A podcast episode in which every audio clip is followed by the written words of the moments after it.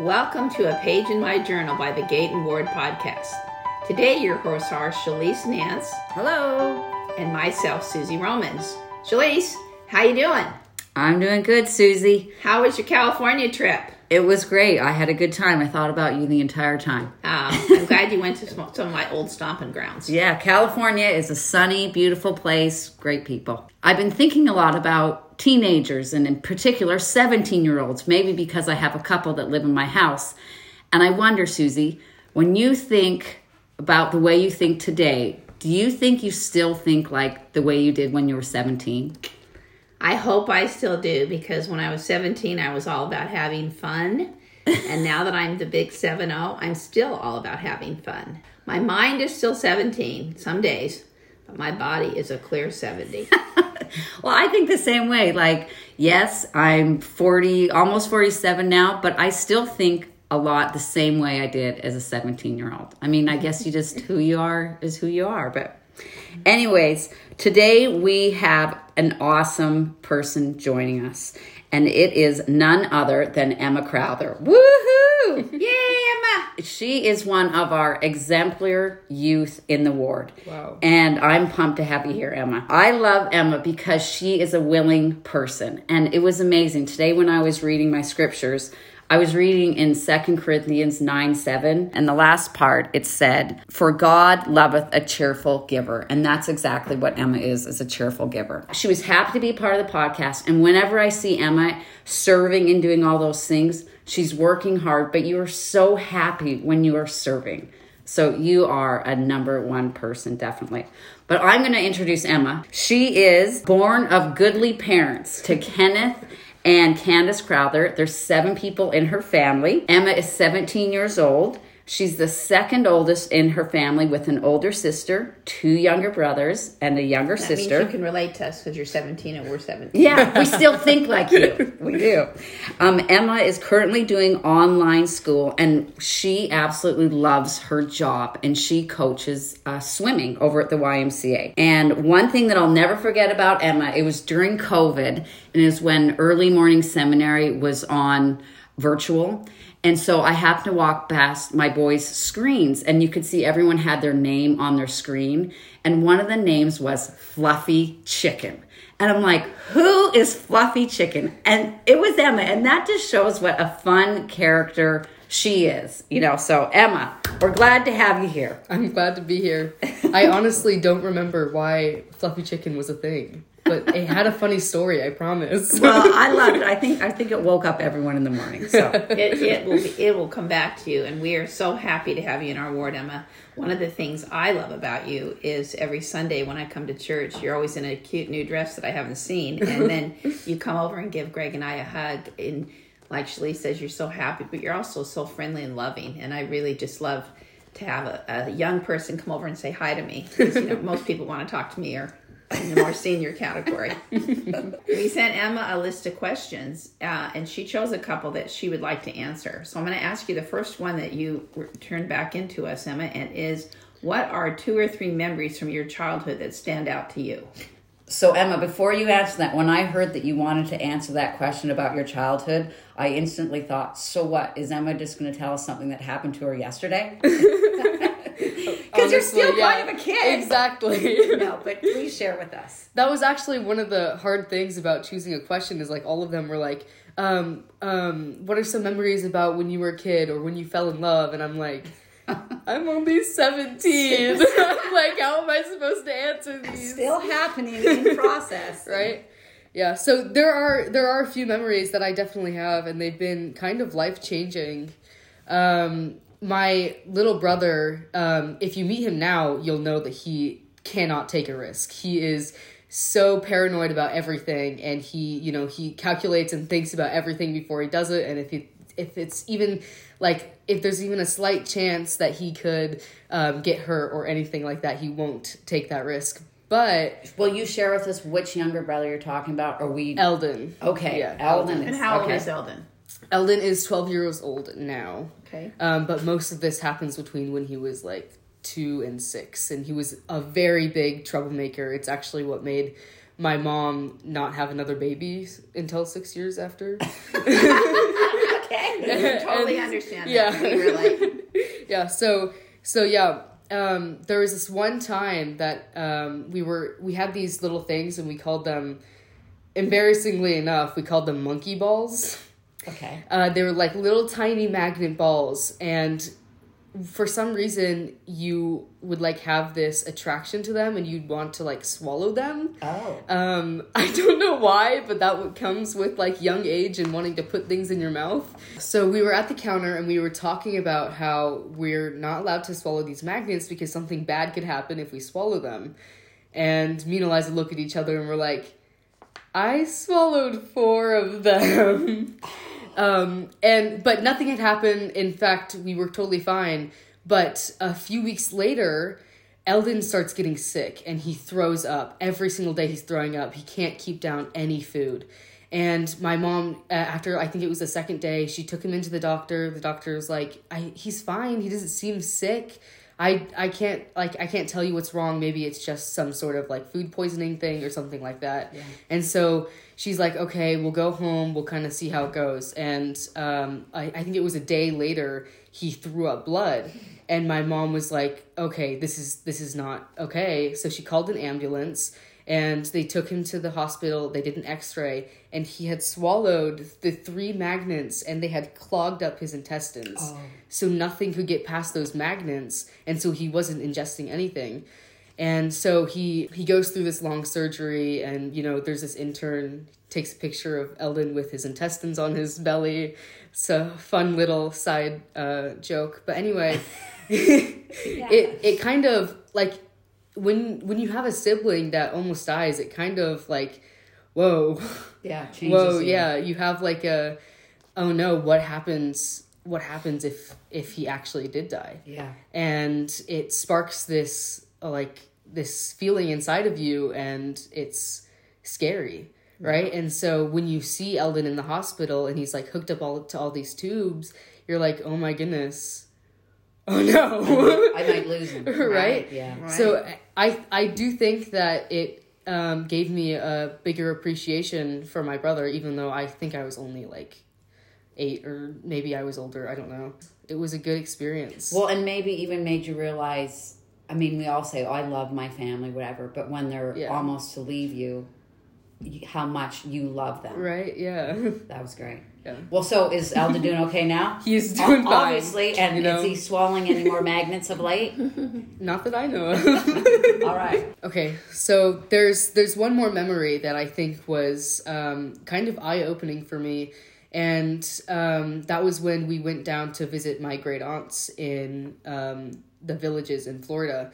So there's like this retirement community down in Florida, and they it's retirement, so you have to be like 55 plus. And so there are these like roads that are specifically for golf carts. Okay. And so they'll literally just ride around in golf carts. They'll go to the town square, which has like a bunch of shopping centers and restaurants, and it has live music playing at night. And so it was just so much fun. So how old were you, Emma?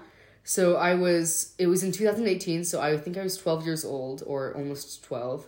And with it was like this fascination. Oh, it was so fast driving on the back of the golf cart. Oh, it's so much fun. But that wasn't even the coolest part of the trip. The coolest part was their neighbors had come over to their house to kind of drop off some newspapers or something. We said hi to them. We got to know them. He realized that my brother Annan had this fascination with planes. And he's like, oh my goodness, I have a pilot license, and I have a Piper Cub. And, you know, I'd love to go and take you guys up to my plane like tomorrow and let you fly in it. Wow. And I just want to say this. I have never ever, still to this day, I have never been on a commercial airplane ever. Wow. This was the only time I have ever flown in a plane. And I got to go right up to this Piper Cub, this 2-seater airplane. And, you know, I got to go up by myself with him. And he even let me sit in the front seat, and I got to steer the airplane up in the air. That is cool. That's very cool. So I say drive usually, but technically I wasn't fully driving it because there are pedals and stuff like that.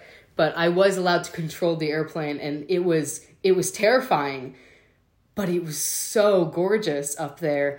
And it's just, it was such a surreal experience to be able to be by myself, or not really by myself, but, you know, like not shoulder to shoulder with people, super loud in an airplane, but to be able to see everything and to be able to control where we're going. And it's just, it's eye-opening. Yeah, the world is beautiful. When Susie mentioned going on to California on an airplane, mm-hmm. It's wonderful to be up there. But I'm worried if you really have never been on a commercial plane yet, the next time you do go on one, or the first time you do go on, it's going to be a total downer. Yeah. Because imagine being that experience you had being right on the front seat of driving an airplane. Right, yeah. Fine. Yeah, that's neat though. What a neat opportunity, a neat memory. So Emma, if you could thank anyone in the world, who would it be and why? I think the main people that I think of when I think of gratitude are mothers. And that is because they give up their livelihood. They give up their entire lives. They give up so much of their dreams and their wants to take care of their kids. And what do their kids do? Oh, Mom, why are you doing this? That's so unfair. Why are you disciplining me for doing something bad? You're so wise. You're so wise. We're so glad you've already figured that out. You're not 17. You're like 30. And exactly. I definitely do that. I'm still 17. I'm definitely still like, Mom, why are you doing this? But really, I do know why. And I do definitely have this deep sense of gratitude for what she does because, you know, everything isn't easy for her. She doesn't have it right away. I mean, she's learning just like me. I love this quote that Elder Holland gave in one of his general conference talks. He says that no one ever on earth could ever love like a mother could. Well, except for Jesus, but you know, you know what I mean. That was beautiful. And he's like, because of that, mothers are so close and so alike, our Father in heaven. And I absolutely agree with that. I think that mothers are amazing, and I think that they do deserve a lot of gratitude. I can't wait to tell your mom what you said about her. And don't be surprised when a mother sees you in the ward. They're going to give you a big hug and say thank you. And then if you could email my kids and tell them I love them. That's great. Yeah, I just got to work on it myself, too. Okay, and I want to ask you this last question. That's one of the ones that you chose. Is what advice would you give to your great-grandchildren? I know that's hard to think about when you're 17, but someday you will have great-grandchildren. Yeah, so I actually have 2 points, and I'll try and make them short. But but the first one that I think is so vitally important, especially now in days, is the difference between love and affirmation. And I think now and today, if you're like, oh, I'm going to do this thing, you have to support me. If you don't, you don't love me. And I just think that that's so not true. I had this friend, and she went out to college for the first time, and she was already kind of making some decisions that I didn't think were right, and she kind of got into a bad crowd, and she did a lot of bad things. She's totally fine now, but a lot of her friends and family were kind of saying, hey, you can't do this. These are not good decisions that you're making. You need to stop. And she took it kind of like as a, I can do what I want, and you can't really stop me. And I think it's so important that we show her the love that she deserves because she's still a daughter of God. But I think that it is important that somebody say, hey, you know, you're not doing what's right. Yeah. You need to shape up a little bit. And that is not hatred or anything like that. In fact, that is the greatest form of love, is being able to kind of say, hey, I don't think that you're doing what's right. Well, I mean, wow, Emma, you are mature way beyond your years. And I think that's interesting because as parents and as children, I think many times when they are told, no, you can't do something, the child feels like they're saying, I don't love you.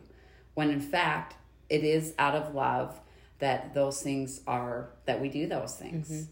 Yeah, many times it's called tough love. Yeah. You know, and I had this conversation with somebody the other day about it, the importance of showing Heavenly Father gives us commandments because he loves us.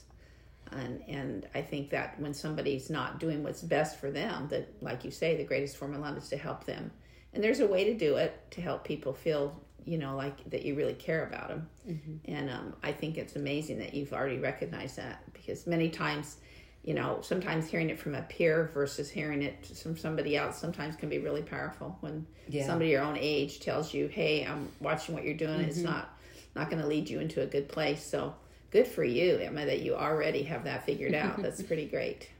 Okay. What was the next one, Emma? So I have figured out that an attitude is really important. And what you're saying before is that I usually have a positive attitude, and it's a choice, right? I've learned that choosing to have a good attitude, like, changes your entire perspective on life and everything.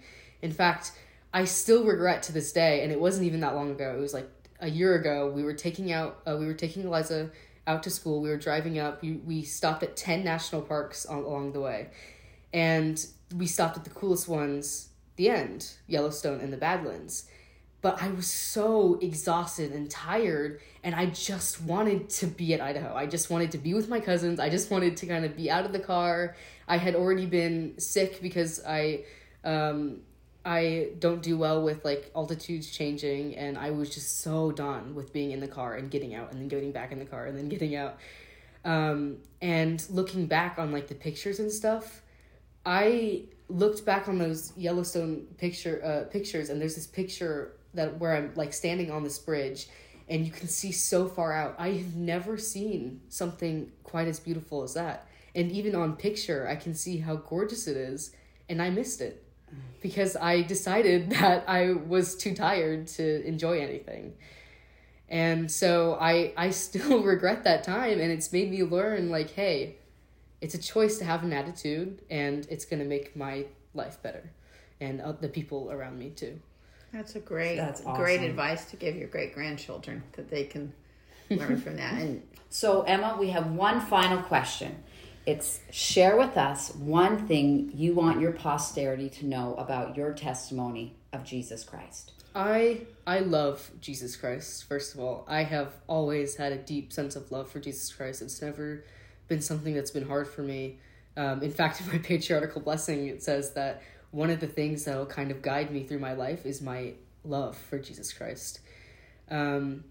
And I'm so, so grateful for what Jesus Christ has done for me. I just want to point out the story that I love of the woman adulterer. And I know you guys have probably already heard the story a million times, but I'm going to share it again.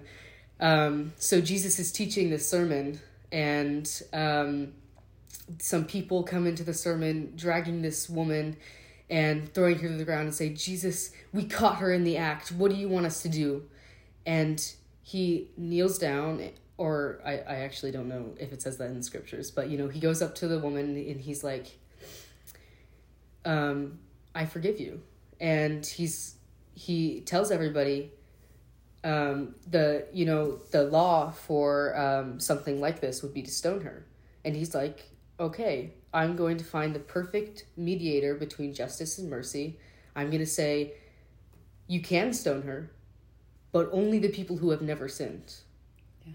And who is that? Nobody. Right. Right? So he goes up to the woman, and he's like, he first addresses that what she did was a sin. But then he says, I forgive you, go and sin no more. And I can't believe how relieved this woman might feel. But I also can believe that she was guilty as well, because she had done this horrible thing, and now Jesus himself is telling her, hey, this is not right, but I forgive you. And so it's like, wow, I can take that and change. And it really brings that into your real life.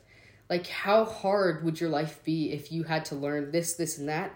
But guess what? You can't make a single mistake. You can't get anything wrong. You can't even think wrong, because you won't be able to get into heaven. And so Jesus Christ, he broke those bands by coming and bleeding and dying for us. And so now we can go through life learning those same things, but with the ability to make a mistake and learn from it. And I just love that so much about Jesus Christ. Yeah, that's beautiful. Thank you so much for sharing that. And you inspired us. And you're a good example to the younger kids in our ward. And the older kids. And the older kids. I that took the words right out of my mouth. From 0 to 70. Some of the things that you shared here today have been wonderful, and it's wonderful to see somebody at 17 already have so much wisdom. So we're so happy that you came to share with us today, and appreciate you being here. Yes, Emma, thank you so much for joining us, and thank you to all those who are listening and being a part of the Gayton Ward Podcast, a page in my journal. Join us next time as we speak with another member of the Gayton Ward. Take care. Bye. Bye. Hasta mañana.